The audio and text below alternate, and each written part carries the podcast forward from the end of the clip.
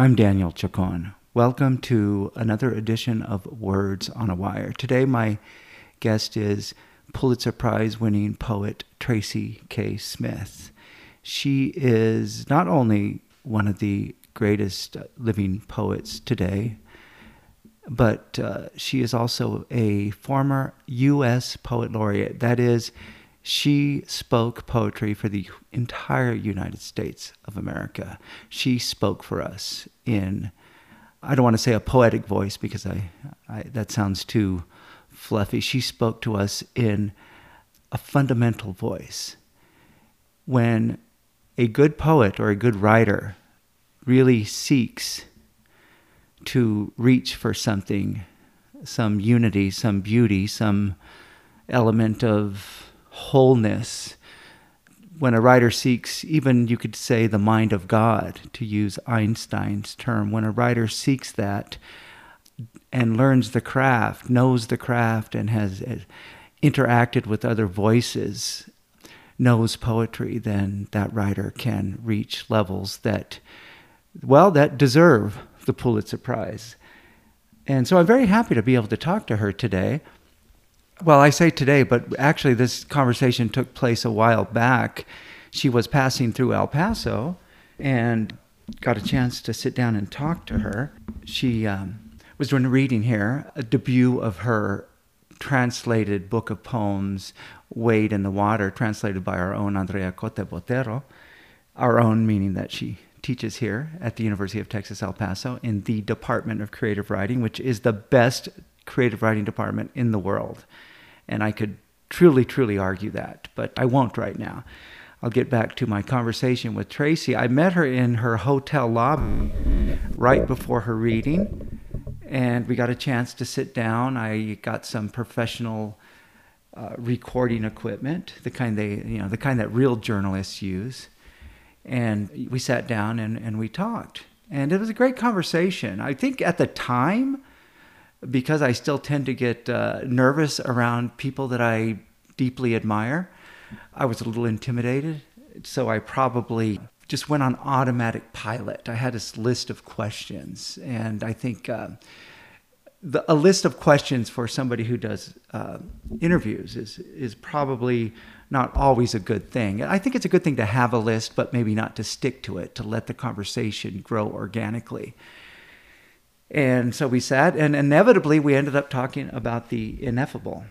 After our interview, we walked over to the student union where she did a, a huge reading, very well attended, um, beautiful reading. She read her poems in English, and then Andrea Cote Botero read them in Spanish, and it was a beautiful evening. Afterwards, there was a reception, and Tracy, she just glows. She's just a, a marvelous uh, person to be around. One of those, you know, you know how you can sense energy in people sometimes. That may sound weird to some people, but I think most of us understand that. You could just sense the energy in certain people, and she had that energy.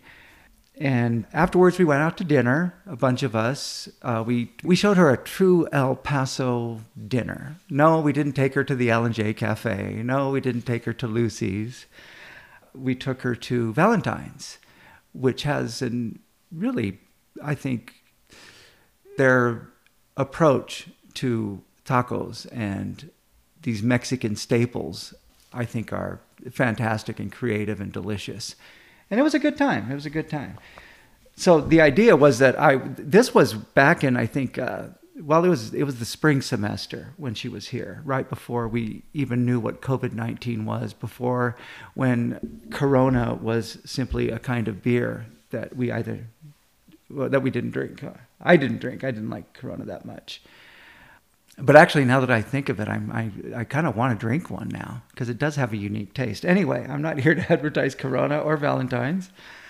We had, I was going to um, come to the studio, do the intro and the outro. This is last spring before COVID, and and then air the show. Well, I was going to add poetry. I was going to have Tracy K. Smith read and then Andrea Cote Botero read. But anyway, the pandemic came the pandemic came and the KTEP studios were shut down for non essential employees. And I am, first of all, not an employee of KTEP. I do this because I love to do this. Um, but it was shut down to non essential employees. And of course, I was non essential, so I couldn't finish the show. But uh, after several months, we went through uh, that lockdown in April, which was incredibly weird. But after several months, I decided, well, I can't wait anymore.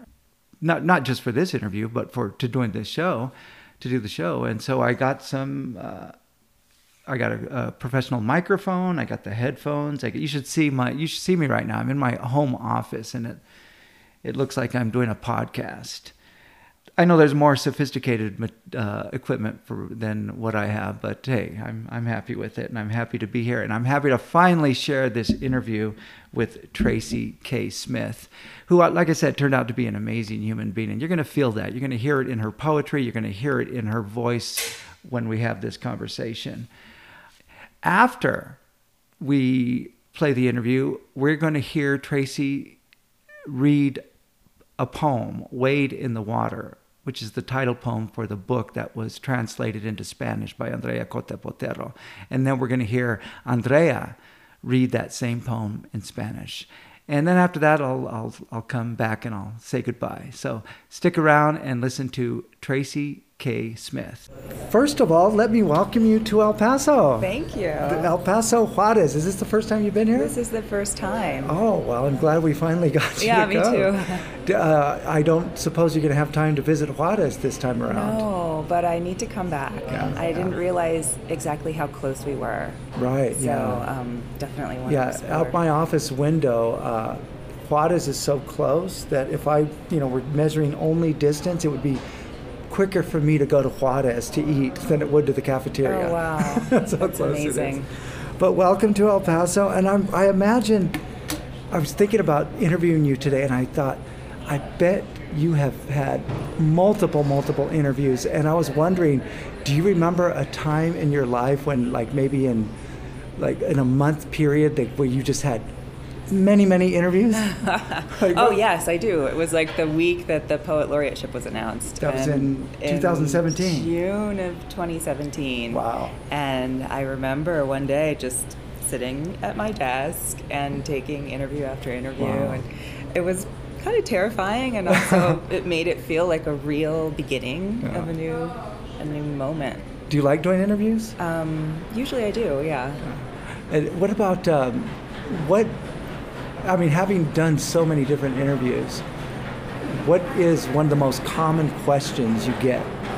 Oh gosh. Well, um, I guess it depends on the setting, but um, often those formative questions, like when did you know that you wanted to become a writer? When Right. did that? Um, during the project that I did as poet laureate, the question why rural America came up a lot. Oh yeah. Um, and that was interesting to unpack because I think I was developing that answer Uh-huh. as each of those trips happened. well, you grew up in Sacramento, didn't you? I grew up really close to Sacramento. oh, yeah. but in a in a smaller town. in a Yeah. smaller town called Fairfield. Okay, yeah, I'm from Fresno. Okay. Yeah. but um, yeah, I imagine that one of the most common questions would be, how did you get into poetry? Or, or a lot of times when I ask a, a writer, a poet, how did you find poetry? They, they often say, uh, segue with, uh, well, poetry found me. Oh wow! I don't know if I ever, I ever used that. But how did poetry find you, or how did you find poetry? Um, I um, I was in college and at a stage of life where everything just was overwhelming. You know, um, at home my mom was going through Right. an illness, and at school. I was away from home and just trying to figure out who I was and what I was supposed to be doing. And I fell in love with the poems that I was reading in one of my classes. 20th century poetry finally made its way into the syllabus after like weeks and weeks. Do you remember uh, particular poems? Uh, I do. It, well, you know, I haven't really said a whole lot about um, D.H. Lawrence, but we read um, Ah. The Snake.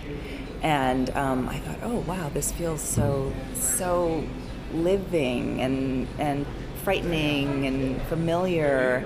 Um, and later that month, we read Seamus Heaney's uh, Digging mm-hmm. and uh, maybe some other poems from Death of, a, Death of a Naturalist. And that, that is the work that really gripped me and made me want to do what he did. And, and so, what is that when you started writing poetry? That's when I started. I mean, I did write poems when I was in high school. Mm-hmm. I wrote rhymes when I was younger. I've always loved language and right. playing with the voice.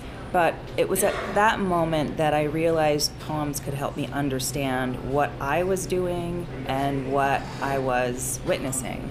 Right. Um, poems were not just ways of describing and expressing, they were ways of thinking, answering, wrestling. And that was a kind of lifeline, I think.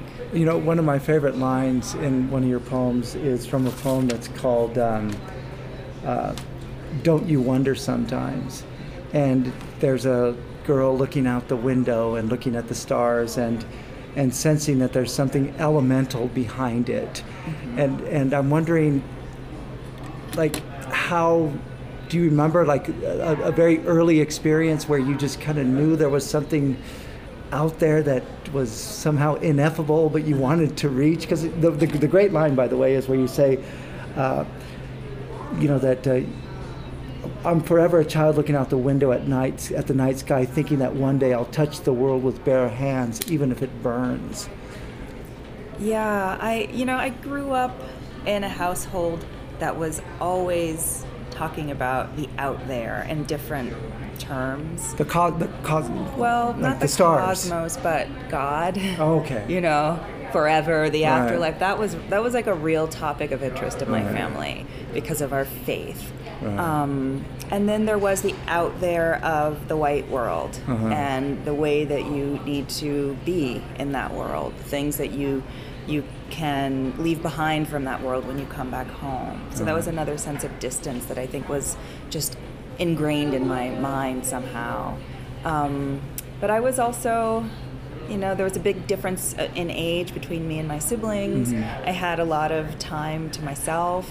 And I really do remember standing. We had this um, like a storm door, you know, mm-hmm. screen door with glass. I remember and, those. yeah, and I remember often like sta- at night standing and looking out at the neighborhood, but also trying right. to see past that, but also seeing myself, and somehow that conflagration um, intrigued me. You right. know, it, it spoke to those other things, and then it something spoke to something that seemed like it was inside of me.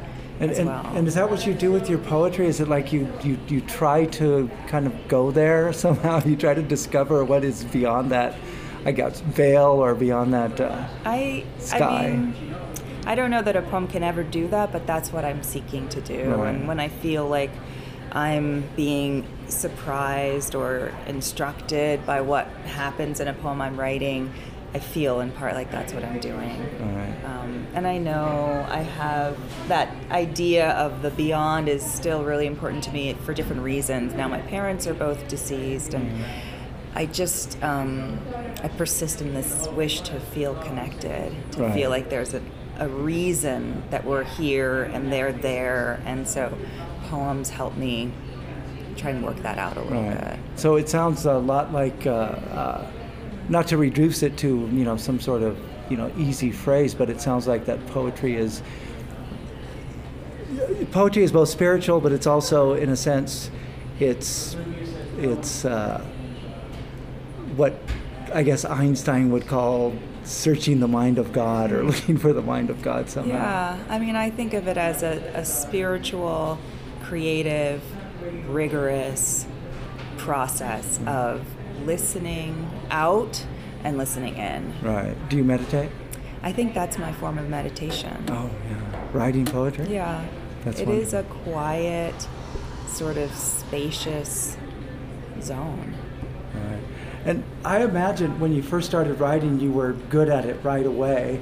Well, I thought I was, but I've looked back on some of that stuff, and I think I just had very kind teachers who yeah. encouraged well, me. I'm sure there, there must have been some naive poetic assumptions or assumptions about poetry, but nonetheless, you had the knack for it because, uh, I mean, you know, clearly you had the knack for it. But I'm wondering at what point did you really begin to commit yourself to the craft, and and and do you have any great teachers that uh, that just kind of really changed your your your whole? Well, you changed your poetry. Oh gosh, well, uh, it was close to that same time in college. I was a, I think a sophomore when I had that discovery that I wanted to do this, and I was a junior when I was brave enough to take my first poetry workshop, and I was also engaged with a group of young people who hosted a reading series called the Dark Room Reading Series, and mm-hmm. so craft was always um, connected to poetry for me, right. both because of the academic classroom setting, right. but also I was talking to people who were saying, "Get your line breaks straight," or, you know, you got to think in terms of the music of what you're saying too, and so I was always eager to learn how to, to build poems that were beautiful and useful. Um, I've had great teachers. Who are some um, of your great of them teachers? Now, but Lucie Brock-Broido was my first teacher. She was actually a teacher at many different stages in my life. I studied with her when I was at Harvard. I studied with her years later when I was a grad student at Columbia. Mm-hmm. Um, and her classroom was, I mean, she was a magical being. Her classroom was magical, and she also um, urged us to find the kind of restraint that would be useful for mm. us. She's the person who made me understand that poetry is different impulses working together and also against one another. So the desire to race forward into the imagination and be completely free has to be met by some kind of bound set, boundary right, setting. Right. Um, and I still feel like that's pretty um, central to my craft. You know that that reminds me of. Um, you wrote a book called Duende, and of course, you know when I saw that, I had to get it immediately because there was a time when I was fascinated by uh, Lorca and his idea of Duende, and uh, but he says something about Duende fights against form, and I'm wondering if that's kind of what you're talking about. That that you know you have to have you know Duende that wants to like bust out, but on the other hand, you have to allow it to fight the form and not completely tear it apart. I think I think so. Like one must be willing but somehow incapable of dominating the other. Mm. And it's not always those two opposing forces, but you know, for me, um, that's at least how it began. Right. Um, I love in that lecture of Lorca's where he says, you know, the Duende doesn't arrive unless death is a possibility. Right, right, yeah. And I take that to mean grave failure, you know, or just right. wrong. Something at stake, and, yeah. yeah. even for the poet. Yeah, and, that makes sense. So you set those terms. And and so uh, when you're in your uh, your seminar, your, your uh, you have a uh, you teach poetry. Yes. Do you ever hear the voice of that teacher when you oh, talk? gosh, sometimes I do. You know, when I first started teaching, now about almost 20 years ago, I was like trying to channel right. Lucie's voice and the voices of other teachers that I had. Um, now, I think of the classroom as a space where what's important to me gets to engage with what's important to my students and so we can have a conversation about how to do what we're seeking to do how to how to even choose the goals or the questions of each project um, i know that my perspective is still informed by my teachers but i think it's also perhaps more informed by my experience of writing writing poems right. and trying to keep feeling like i'm doing this thing for the first time and, and do you have a, a, a strict schedule in which you write? I mean, I you... wish I did. I have such a crazy life now. I have three uh, young kids. Three? Yeah, wow. twins. Two of them are twins. Oh my gosh, um, that must have so been difficult like, when yeah. they were newborns. oh my gosh. Yeah. Um, and I have a really exciting um, and demanding role at Princeton mm-hmm. in the arts, trying to build and bring opportunities for students and my colleagues. And so the days of just free right. time are way over. Um, but I've just gotten better at using what time I have. Can you ride on an airplane? I did, yes. it's not altitude doesn't always make for like the best work, but right, it, right. it's a way of getting things started. I find. Yeah, and you're a little closer to to uh, to that which is elemental. Yeah. uh, let me ask you about. Uh, um, another question that I, I, I think that if, if I were to ask, you know, uh, the students that are going to be there tonight at your reading. There's going to be a lot of poets or wannabe poets, you know, people who just love poetry. And um, I think if they were to be able to ask you a question, it would be, what advice can you give them? Mm-hmm. I see the work that my students are, are writing, I guess within the last five years, um, striving toward really important stakes. You know, they're not just describing their dorm rooms or right. the social interactions. They're thinking about life and death. They're thinking about selfhood in really um, dire terms, in terms of power and justice and questions of race and gender mm-hmm. identity mm-hmm. and ability and thinking about the planet. Um, they have a lot to say, and I, I want to urge that to find its way into conversation with something that rides on silence. I don't know mm-hmm. if that makes perfect sense, but the fact of listening, of waiting, of being beholden to something that you don't yet know, I think is so important, especially when the stakes of a poem are really high. Mm-hmm. That's what I'm working on. I'll be working on this semester, you know, thinking, okay, what, what are we racing toward and what kind of um, withholding can make for the a more realized essentially you you encourage them to look at the stars and wonder about them. yeah, I guess so. There's there's more nuts and bolts to it. I right, guess, right, right. Yeah, no. Um, I feel like we, we live in a moment where we're encouraged to have answers, only answers, only mm. um, you know arguments and theories, and I just don't think that's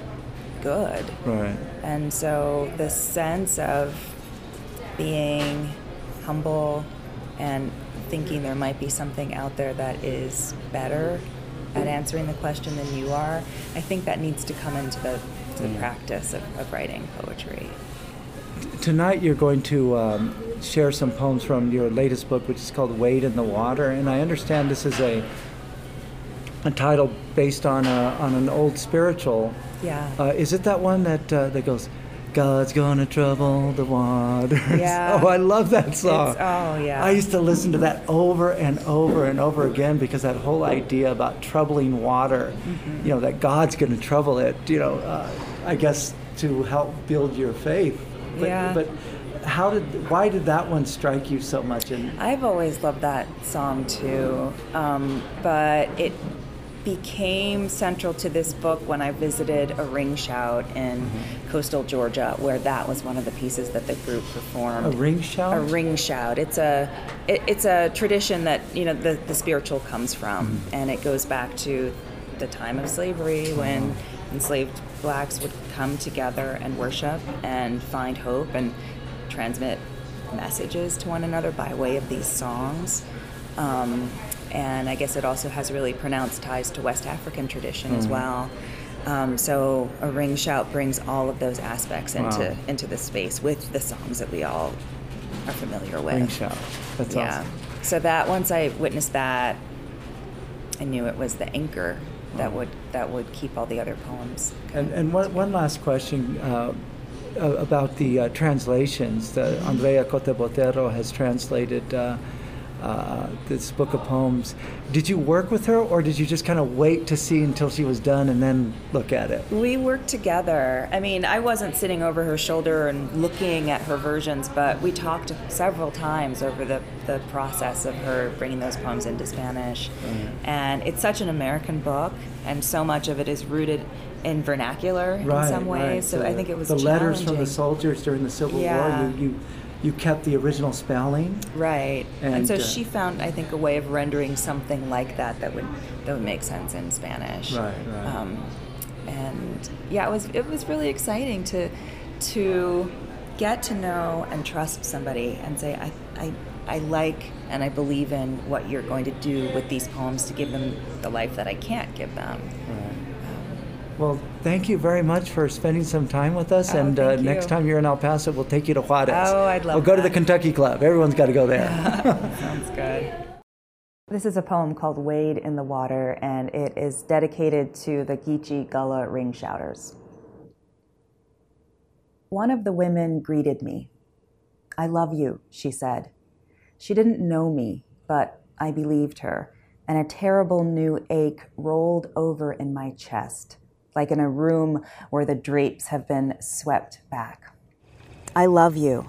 I love you, as she continued down the hall past other strangers, each feeling pierced suddenly by pillars of heavy light. I love you throughout the performance and every hand clap, every stomp. I love you in the rusted iron chains someone was made to drag until love let them be unclasped and left empty in the center of the ring. I love you in the water where they pretended to wade, singing that old blood deep song that dragged us to those banks and cast us in. I love you, the angles of it scraping at each throat shouldering past the swirling dust motes and those beams of light that whatever we now knew we could let ourselves feel knew to climb. Oh, woods. Oh, dogs. Oh, tree. Oh, gun. Oh, girl, run. Oh, miraculous many gone. Oh, Lord. Oh, Lord. Oh, Lord. Is this love the trouble you promised? Atravesar el agua. Para los danzantes del círculo Gullah Geechee. Una de las mujeres me saludó. Te amo, me dijo. Ella no me conocía, pero le creí. Y un dolor terrible y desconocido revoloteó en mi pecho, como en un cuarto en el que han corrido las cortinas. Te amo, te amo, mientras seguía por el pasillo entre extraños, cada uno sintiéndose de repente atravesado por pilares de densa luz.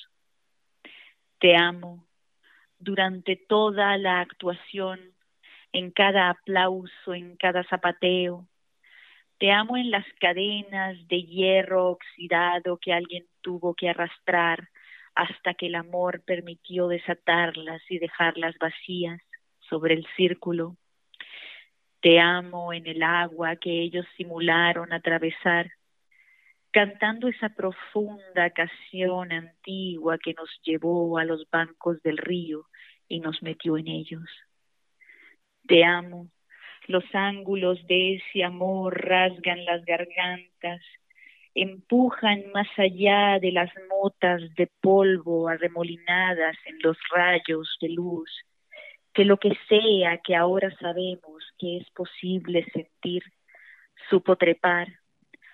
Oh maderos, oh perros, oh árbol, oh arma, oh muchacha corre, oh milagrosos tantos que han partido, oh Señor, oh Señor, oh Señor, ¿es este amor la desdicha que nos prometiste? That was Tracy K. Smith reading Wade in the Water, the title poem of one of her many books of poetry, and Andrea Cote Botero reading that very same poem in Spanish. I'd like to thank everybody at KTEP. They have always been so generous to us. And I'll see you. I'll see you next time on Words on a Wire. Support for the local production of Words on a Wire on KTEP comes from the estate of Maxie Templeton